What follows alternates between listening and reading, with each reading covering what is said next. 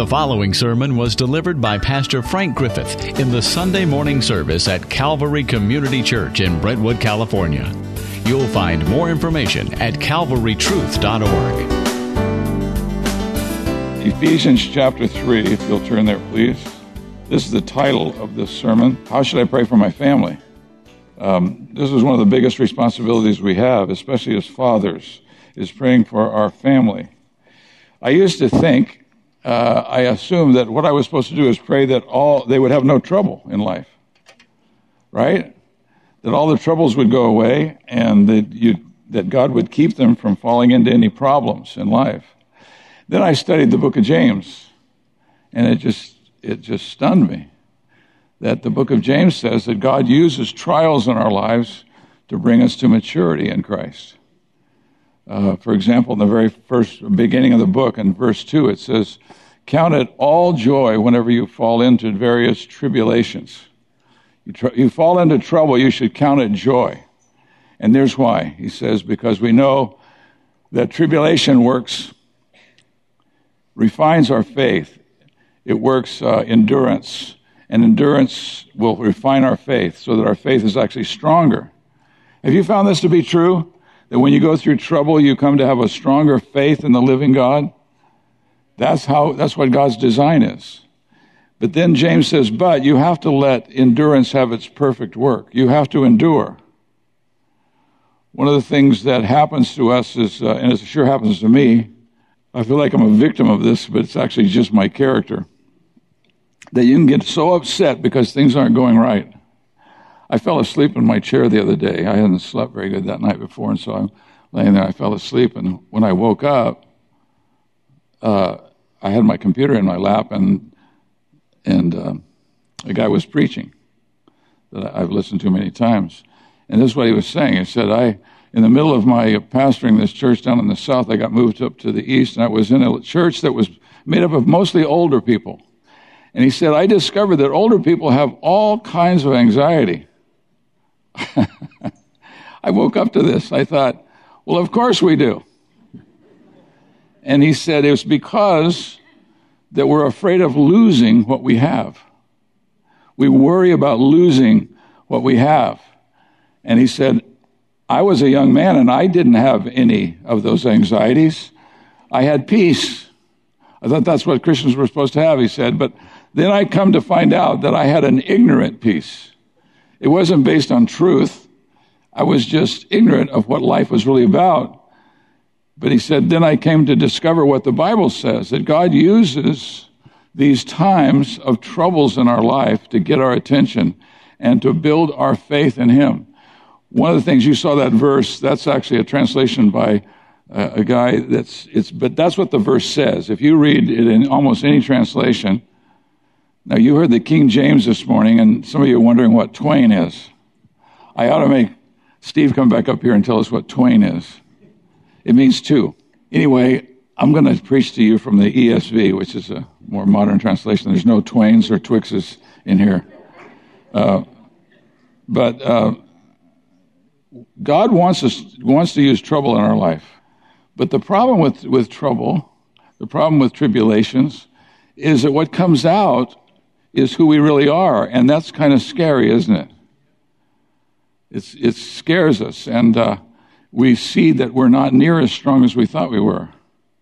We actually thought we were spiritual giants, and it appears from our response to the situation that we're spiritual pygmies. And so we begin to worry about that. but the fact is that what God wants to do is He wants to use these trials to bring us to maturity. But we have to let endurance have its perfect work. Now, endurance means to abide under pressure. In other, words, to continue to love God and believe God under the pressures of life.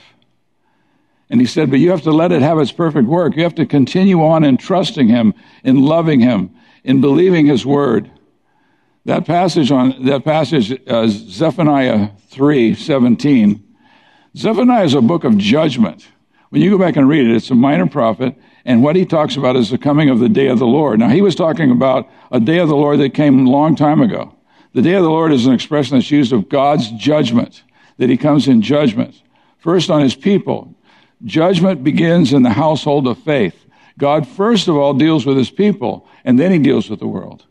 And so uh, they were, this prophet Zephaniah was warning them that the day of the Lord was coming and that their works were going to be judged because they thought they had such a special relationship with God that God was perfectly content with them, even though they were paying no attention to Him. You know what it's like to be with somebody who pays no attention to you? Isn't that irritating? That's irritating. you know what I mean? they think I do that. But what God wants us to do is He wants us to pay attention to Him. His love for us is so great and so glorious. I don't know if you noticed it there, but it said that God is with us. Well, that's the name of Jesus Christ. Uh, he is Emmanuel, which means God with us. He's God with us. And He loves us. Uh, it's, it's mind boggling, isn't it, that He loves us this much? That He expresses His love with shouts of joy, it says.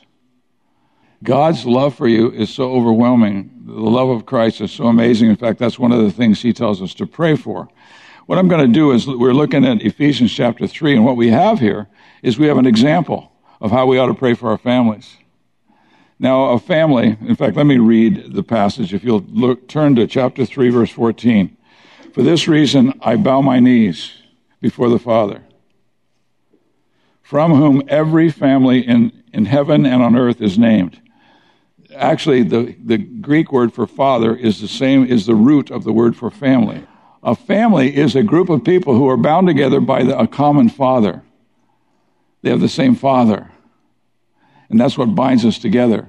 And that's who we are as the Church of Jesus Christ. We are a family because we have the same Father, same spiritual Father, the God of the universe.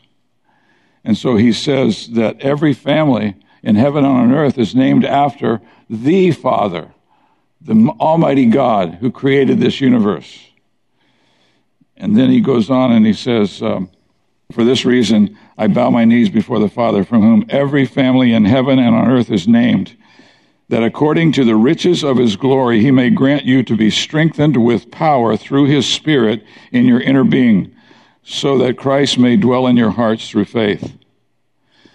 Being rooted and grounded in love, you may have strength to comprehend with all the saints what is the breadth and length and height and depth, and to know the love of Christ that surpasses knowledge, that you may be filled with all the fullness of God. For some reason, the Bible seems to say that God is interested in you understanding how much He loves you, how much Jesus Christ loves you. He wants you to know that because you're going to go through things in life and you're going to question whether He really loves you. What is He doing? Why is He allowing this in your life? And he goes on, he says, Now to him who is able to do far more abundantly than all that we ask or think, according to the power at work within us, to him be glory in the church and in Christ Jesus throughout all generations, forever and ever. I have, uh, in fact, I've got some great grandkids here. Those two really good looking kids back there against the wall, those are my grandkids, my great grandkids. And so he says, all these future generations, we want them to come to know the love of God. We want them to know how much God loves them and how they're the apple of his eye and to, and to communicate the gospel of Jesus Christ to them. Well, here, let me show you this. Paul's leaving us an example. We're, we're to follow his example in praying for our family. Now, our family includes the family of God. You are my brothers and sisters, and so I pray for you. Now, first of all, notice this his concern and his posture in prayer. What's your posture in prayer? If you go, through, if you read through the Bible, you'll find out that most people pray standing up. That's the common posture in the Bible for prayer. People stand in the presence of God. Sometimes they're, they're slain and they fall down on their face. I heard a preacher, he was asked if he believed in being slain in the spirit. And he says, Of course, it's in the Bible. There's Ananias and Sapphira. They were slain in the spirit, remember? They died. And he said, Yes, I believe in sl- being slain in the Spirit, but I don't want to be slain by the Spirit. I want to be obedient to the Spirit. Well, what we have here is his posture. He's telling us, but notice in verse 13, he says, well, let me give you the verse right here. He says, So I ask you not to lose heart over what I am suffering for you. He was in prison. He brought the gospel to them, and then he was put in prison, and he's writing to them from prison. Now, what would, would that discourage you? I mean, think of the church in China. In China, the church is being persecuted heavily, like they haven't been for years. And yet, when you get any kind of communication from them, they are praising God for His grace and His goodness to them. Even though their leaders are thrown into jail or killed, they think that that's just a part of the Christian life and God is doing something wonderful for them. God is working in us and He's working through us. And so He says, I don't want you to lose heart because I'm suffering because of what I did when I came to you. I preached the gospel to you. And I was thrown in prison because I wouldn't stop preaching the gospel. And so he says, therefore I ask you not to lose heart at my tribulation on your behalf, for they are your glory. It's your glory that I'm suffering because that's how much I love you. I'm willing to suffer for you in order to bring the gospel to you. And so Paul is in prison and he's telling them this. And so then he says in verse 13, there, in, in verse uh, 14, uh, he, after asking them not to lose heart in my tribulations on your behalf, for they are your glory, he says, because this is the reason that I bow my knees before the Father. Now that's a good posture for prayer because it's humility. If you're a father and you're not humble, there's something wrong with your brain.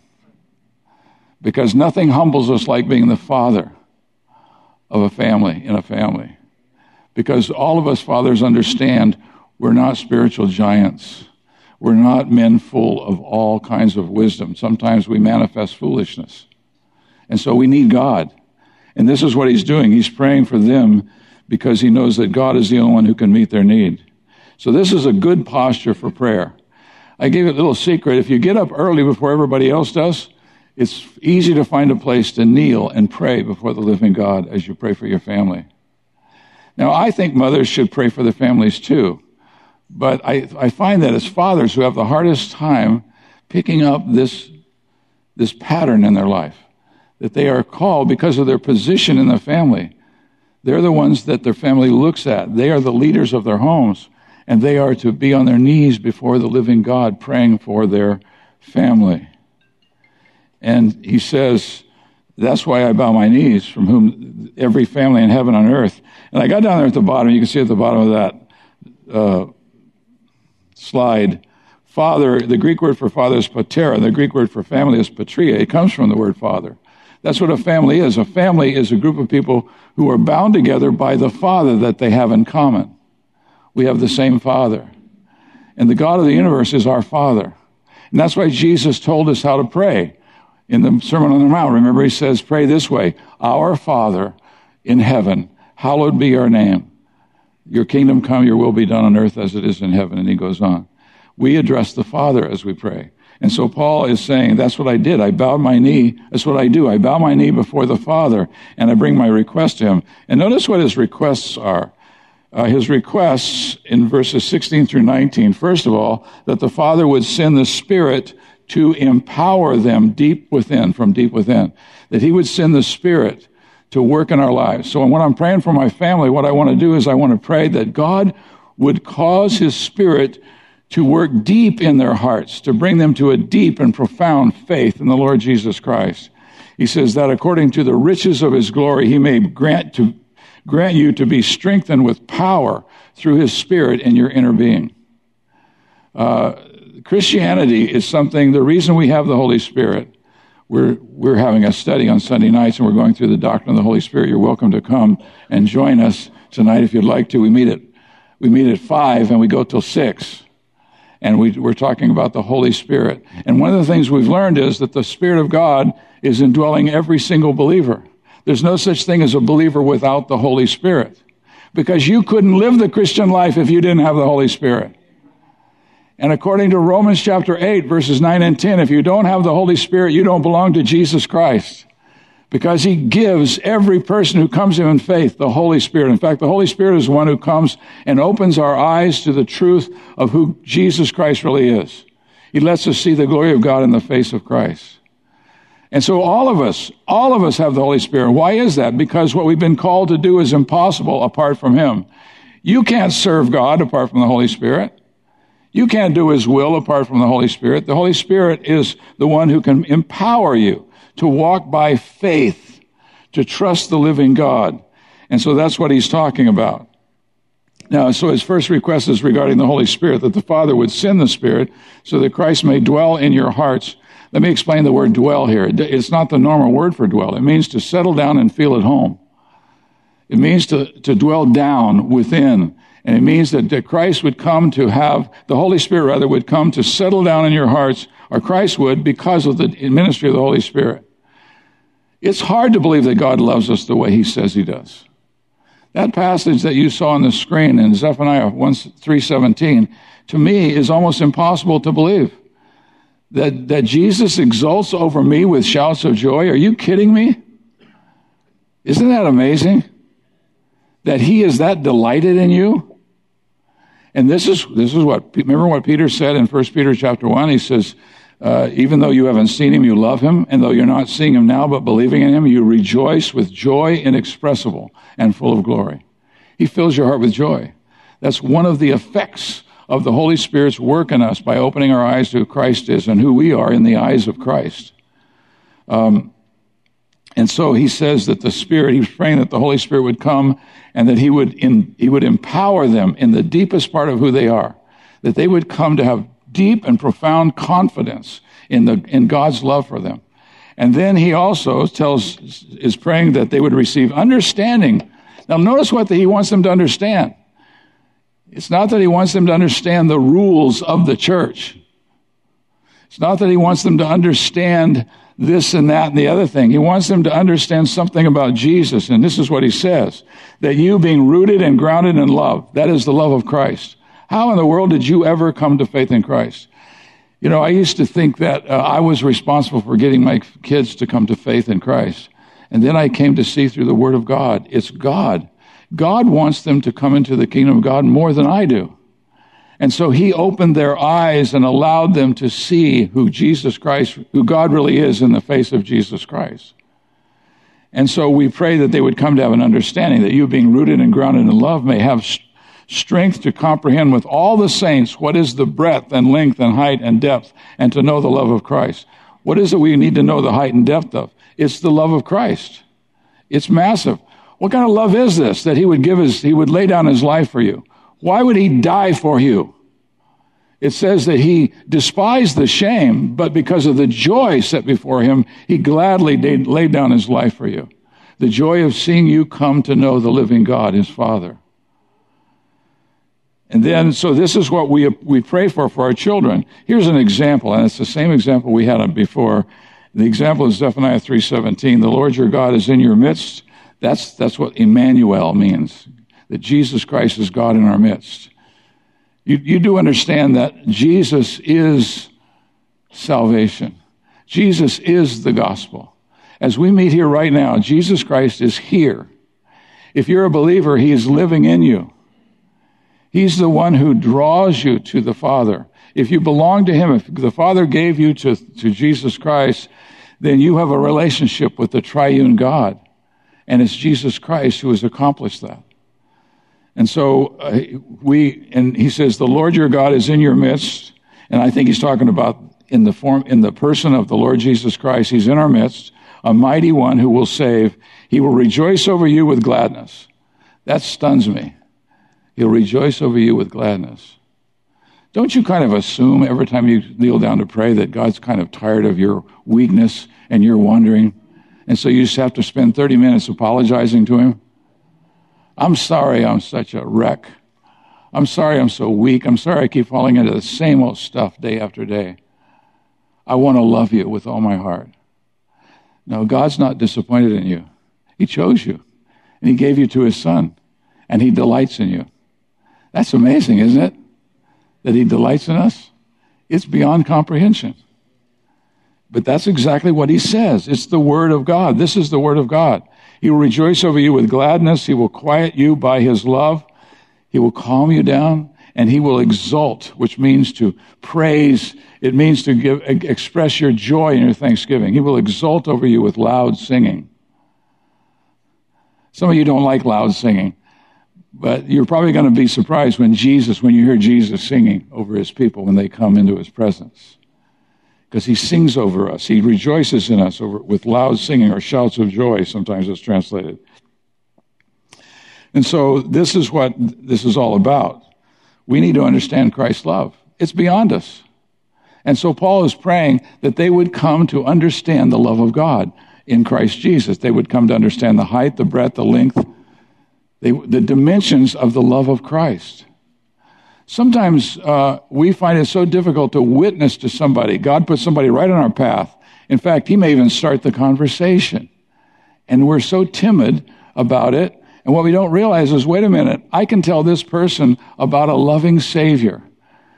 The Bible says He loved you so much, He was willing to go to the cross in your place to pay the penalty for your sin and to give you the opportunity to be made right with God, to have your sins forgiven, and to walk in fellowship with God. One of the most burning verses in, in my heart lately has been 1 John uh, 1 7. If we walk in the light as he is in the light, we have fellowship with one another. We have fellowship with one another. And the blood of Jesus continually cleanses us from all sin. Uh, maybe, maybe you're one of those people who is wise enough to know that it doesn't seem appropriate for me to have fellowship with God because I got so many faults. I have just so many faults. Why would God ever want to have fellowship with me? Well, here's what He's done to provide for you He has caused His Son, the blood of the Son, which was His death on your behalf. He died under the judgment of God in your place. And it says that the blood of Jesus is, as you're having fellowship with God, the blood of Jesus is continually cleansing you from all sin. Anything that would be an offense to the living, holy God has been washed away and is being washed away as you have fellowship with Him. Now that's, that is amazing, isn't it? The people of God throughout the ages have always been called the wife of God. And all that's saying is, is that, that God loves his people like a man is supposed to love his wife. And the people of God love God like a woman is supposed to respect her husband. Have a high, high value. See him the most valuable thing in your life, the living God we have a deep, deep un- a need to understand the love of Christ. It's so much better than we thought. It's not like, yeah, Jesus kind of covered his eyes and said, okay, I'll die for him. I'll die for her. No, that's not what he did. He set his affection on you. Remember what Ephesians 1 says? Blessed be the God and Father of our Lord Jesus Christ, who's blessed us with every spiritual blessing in the heavenlies, just as he chose us in him before the foundation of the world to become holy and blameless. He's removing every obstacle from us having an intimate relationship with him. That's what it means to be holy and blameless. So you could have an intimate relationship with him, and he loves you, and he wants you to know it. He wants you to see how deep this is so that you then, in communicating who Jesus Christ is, are going to be able to tell the truth you're going to be able to tell people what he's really like. He's a lover of his bride. He loves his bride, the church. And so he calls people to himself so they can become a part of this entity, the church of Jesus Christ. And so, and then the next thing is he prays that the Father would give to them from his fullness. There's a play on words here in the New Testament. The word fullness, pleroma, was what the pagans used, the idolaters. They used that as a name for their gods, the pleroma. But it means fullness. And so Paul takes the word and he uses it, uses it for the fullness of God's deity and power. You are serving a God who has all the power that you could ever imagine that you needed. He's a God who's full of Godhood. And so he's praying for us that we, the Father, would give to them, my family, from, the, from his fullness.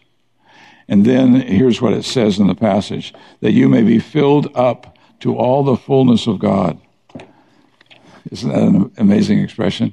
That you would be filled up to all the fullness of God. That you would receive the fullness of God. You would have God in his fullness living in you and manifesting his love for you.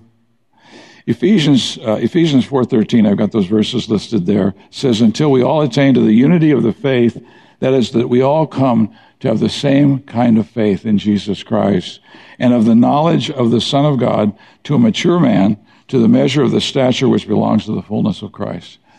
He's talking about the, the church coming to its maturity, loving God, representing God. Colossians 1.19 says, For it was the Father's good pleasure for all the fullness of the Godhead to dwell in him. And then in chapter 2, verse 9, it says, For in him all the fullness of deity dwells in bodily form. Jesus Christ is fully God. He's the eternal Son of God.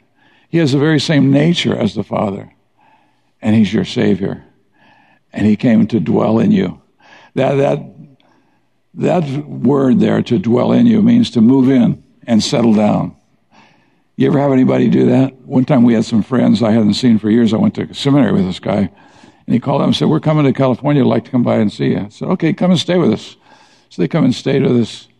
And uh, I hadn't seen him in a long time. He came with his family, he had two or three kids, and uh, all they wanted to do was go to the beach.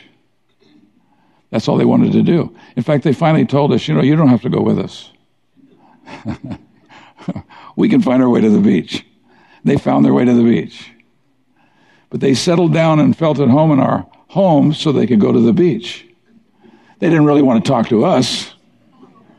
They didn't want to have much to do with us, but they did settle down and feel at home.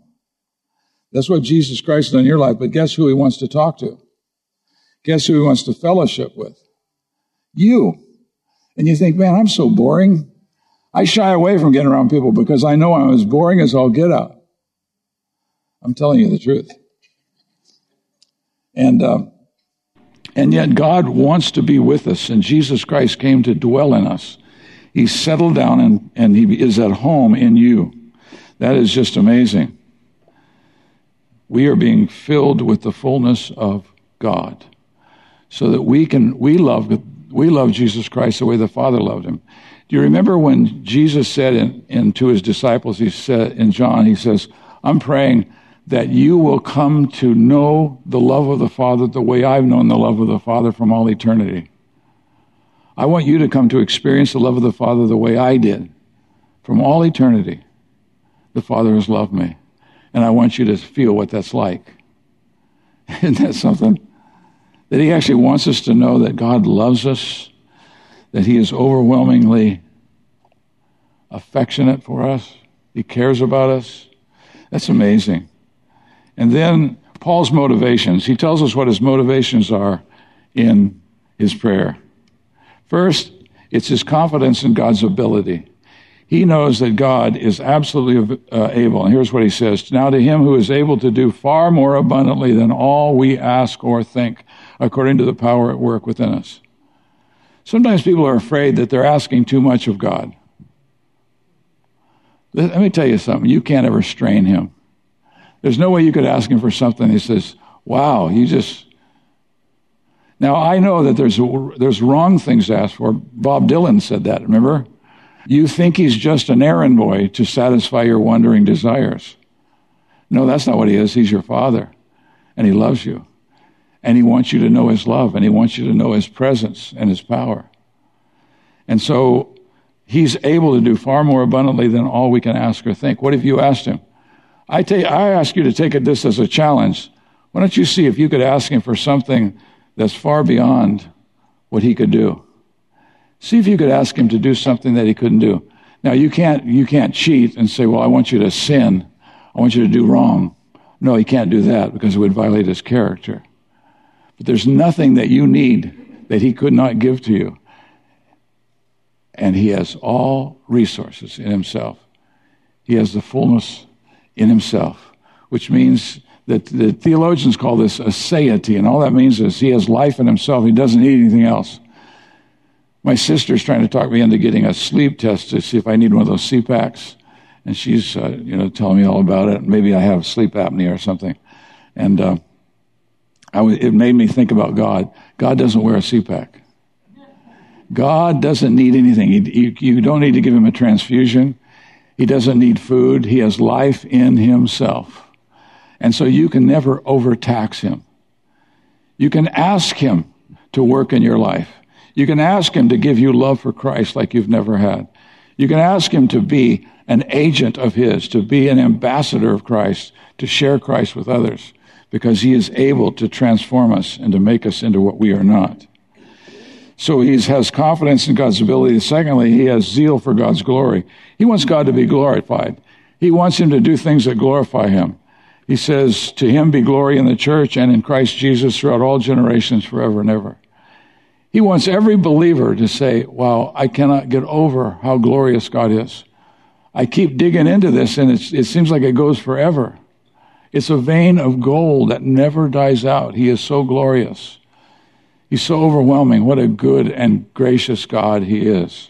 We sing that little chorus, He's a good, good Father. Oh, you better believe it. He is. He's a good, good Father. That's who He is. And then I wanted to ask you to do this. This is your assignment. Will you pray for your family this week based on this pattern? Are you willing to go before the Father and ask Him to work in your, your, your, your family's life in this way? That they would be filled with the knowledge of His will in all spiritual wisdom and understanding? That they could live their lives as agents, as ambassadors of Jesus Christ? Got the best news there is. You know, it's wonderful when somebody brings somebody to you and they say, Hey, I told them about what you said about this. Would you please explain that to them? That's great. You get a chance to talk about who God is and what His Word says of Him. I, uh, I wrote a note to uh, Joan. All of you understand she went through the surgery okay. She's in rehab uh, to get to the place where she can get up and walk. And she's having some real struggles, some real challenges. I sent her an email and I quoted that Zephaniah 3:17 and I told her how God loves her and he's going to bring her through this. He's promised. Because he told her to do this, humble yourself under God's mighty hand. That God's in charge of this. That's why you're in this hospital. That's why you've had a hip replacement is because God's in charge. And he says, humble yourself under God's mighty hand by casting all your anxieties on him. What are you, what are you anxious about? Cast them on him because he, it matters to him about you. That's hard to believe, isn't it? It matters to him about you. You know, last week when you were complaining to yourself about how bad things were, you couldn't believe that God allowed this to happen. You remember that? Well, what you need to do is say, God, I thank you that I know for sure that you are for me and not against me. It matters to you about me. You could even sing that song. There's actually a song based on that. It matters to him about you. Everything. He loves you and he cares for you. And he wants you to come to know him in that way. He wants you to come to have a deep and profound knowledge of him.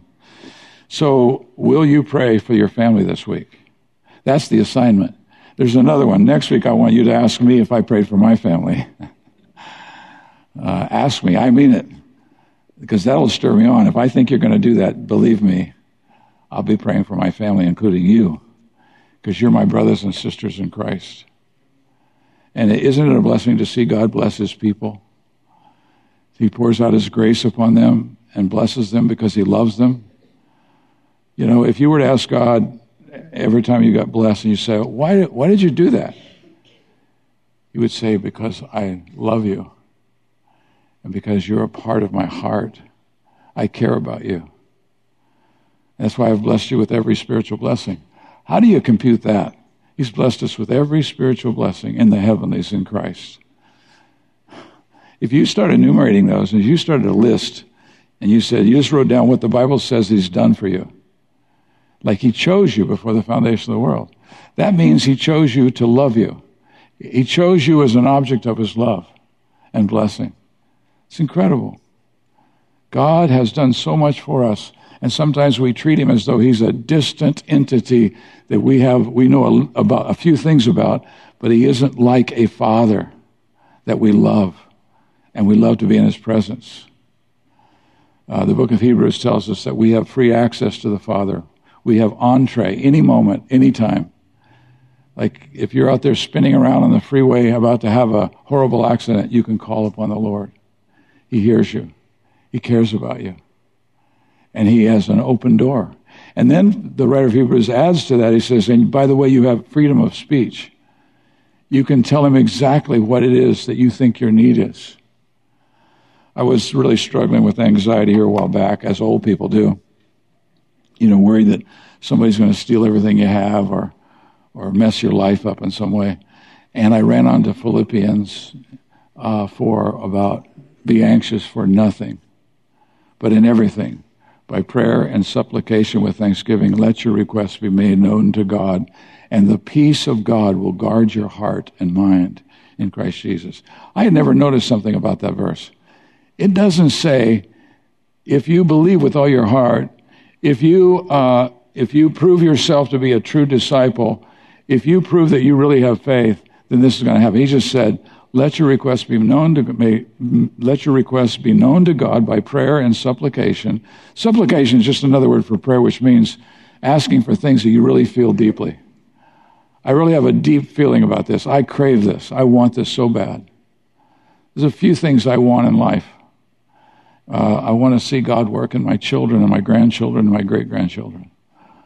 I want to see the power of God manifested in their lives. And so I crave for those things. And that's what I tell him about all the time. Because he cares. It matters to him about you, your heartaches, your sorrows. He cares.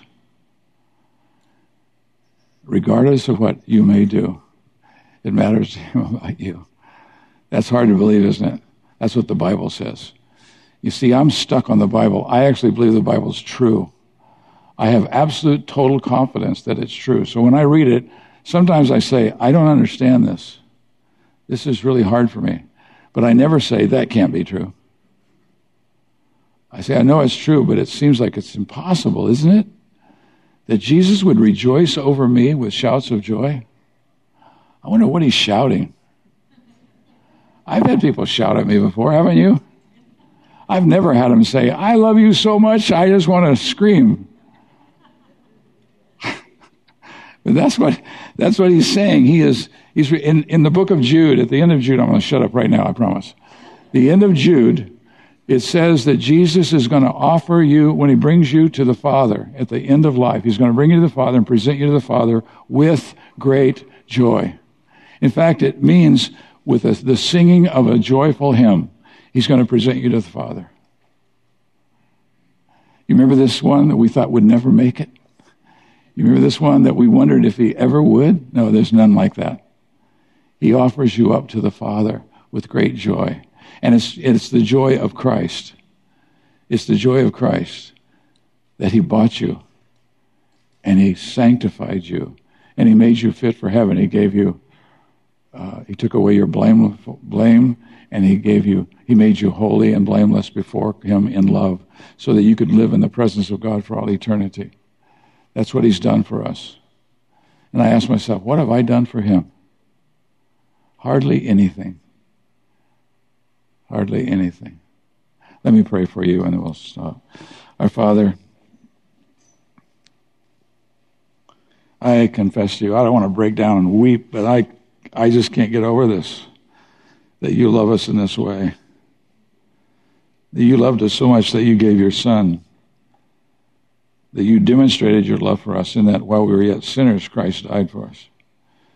We are astounded by this, Father. I, you know, it would be a wonderful thing for you to do for us.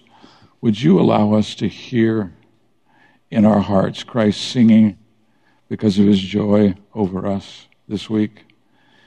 May we experience this deep, profound love that Christ has for us and the expression of it. Help us to walk with you this week, Father. Help us to walk in the light as you're in the light so that we can have fellowship with you and with one another. Pour out your blessings on your people, Father, and let us know the love of Christ like never before. May we begin to understand the height and breadth and length and depth of the love of Christ, which passes human understanding. We pray you do, for, do that for us this week, Father. In Jesus' name, amen To respond to this message or learn more, please visit calvarytruth.org.